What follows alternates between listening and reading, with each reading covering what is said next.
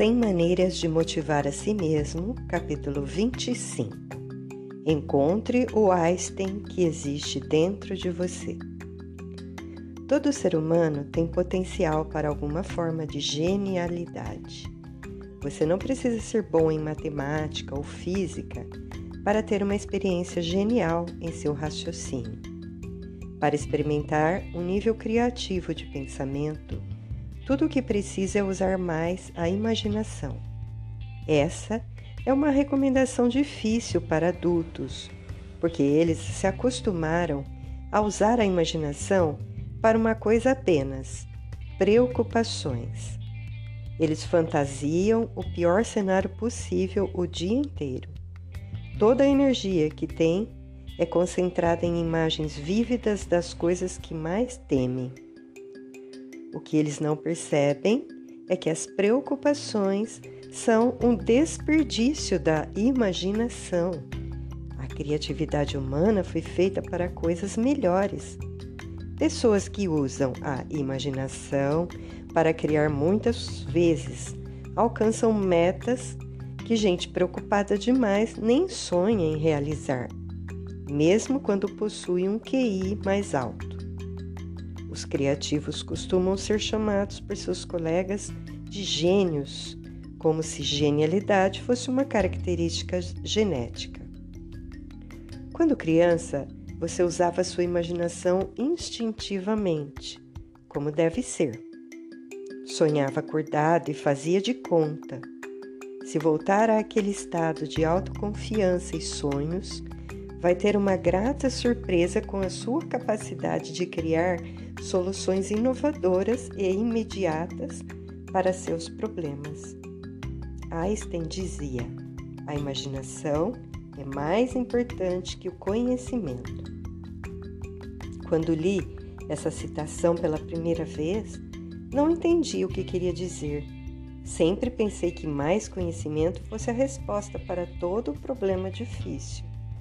Achava que se eu pudesse aprender mais coisas importantes, então tudo se resolveria. O que eu não entendia é que aquilo de que mais precisava não era conhecimento, mas a habilidade de usar a imaginação de forma proativa. Descobri, aliás, depois que adquiri essa habilidade, a primeira tarefa foi imaginar quem eu gostaria de ser. Sonhar, nesse sentido, é um trabalho vigoroso é o estágio de planejamento na criação de nosso futuro. Exige autoconfiança e coragem, mas o mais importante em sonhar ativamente não é a realização da meta no futuro, é o efeito que tem sobre quem sonha. Esqueça a realização literal do seu sonho nesse momento. Concentre-se em apenas sonhar. Ao embarcar no sonho, você passa a ser verdadeiro.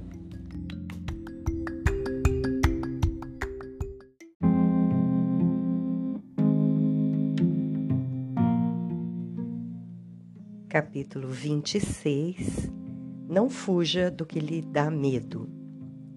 O segredo mais bem guardado do mundo é que, do outro lado do medo, há algo seguro e benéfico à sua espera.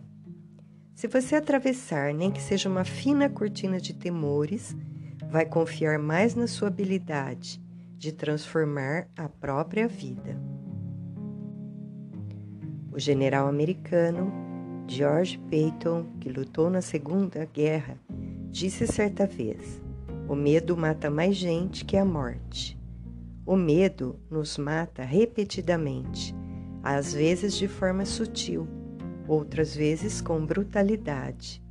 E se continuarmos tentando evitar o que nos assusta, ele vai nos perseguir como um cão que não desiste nunca. O pior que podemos fazer é fechar os olhos e fingir que não existe. O medo e a dor devem ser tratados como alertas, não para fecharmos nossos olhos, mas para deixá-los ainda mais abertos, afirma o psicólogo Nathaniel Branden. Ao fecharmos os olhos, acabamos nas zonas de conforto mais escuras enterrados vivos. A biografia de Janis Joplin, escrita por Mira Friedman, tem o apropriado título de Enterrada Viva. Para Janis, assim como para muitas pessoas em dificuldades, o álcool oferecia um antídoto artificial e tragicamente temporário para o medo. Não era à toa que nos tempos do velho oeste americano chamavam o uísque de falsa coragem. Houve uma época em que eu mais temia era falar em público. Não me ajudava saber que esse era o maior medo das pessoas, maior até do que o da morte. Esse fato uma vez levou o comediante Jerry Seinfeld a comentar que muita gente preferia estar no caixão do que no púlpito fazendo discurso de homenagem ao falecido. Para mim, o medo era ainda mais profundo que isso. Quando criança, eu não conseguia responder arguições orais na escola. Implorava aos professores que me poupassem disso. Eu me oferecia para fazer até dois resumos sobre os livros que lia, só para não ter que apresentar meu trabalho oralmente diante da turma. Mas, na idade adulta, passei a querer ser um palestrante, mais do que qualquer outra coisa na vida. Meu sonho era ensinar a todo mundo como chegar à automotivação, às ideias que eu havia aprendido. Mas como poderia fazer isso se o meu medo de palco me deixava totalmente paralisado? Então, um dia, dirigindo em Fênix, zapeando pelo rádio, acidentalmente caí numa estação religiosa em que um pastor berrava: Corra em direção ao seu medo, corra direto para ele. Apressei-me a mudar de estação, mas era tarde demais. No fundo, eu sabia que tinha acabado de ouvir o que precisava. Em qualquer estação que eu sintonizasse, só conseguia ouvir aquelas palavras: Corra em direção ao seu medo. No dia seguinte, ainda não conseguira tirar a frase da minha cabeça. Então, eu liguei para uma amiga que era atriz. Pedi a ela que me ajudasse a entrar num curso de teatro que ela havia mencionado. Disse que estava pronto para superar meu medo de atuar na frente de um público. Embora minha ansiedade estivesse altíssima nas primeiras semanas do curso, não havia outra maneira de enfrentar aquele medo. Também não havia outro jeito possível de fugir, pois quanto mais eu corria, mais o medo me dominava. Eu sabia que precisava dar a volta e correr ao encontro desse medo, ou jamais iria atravessar para o outro lado. Ralph Waldo Emerson disse uma vez: A maior parte da coragem está em ter feito aquilo antes. E isso logo se tornou verdade quanto à minha habilidade de falar em público. O medo de fazer algo só pode ser curado ao fazermos o que tememos. Em pouco tempo, minha autoconfiança foi aumentando conforme as apresentações se tornavam cada vez mais frequentes.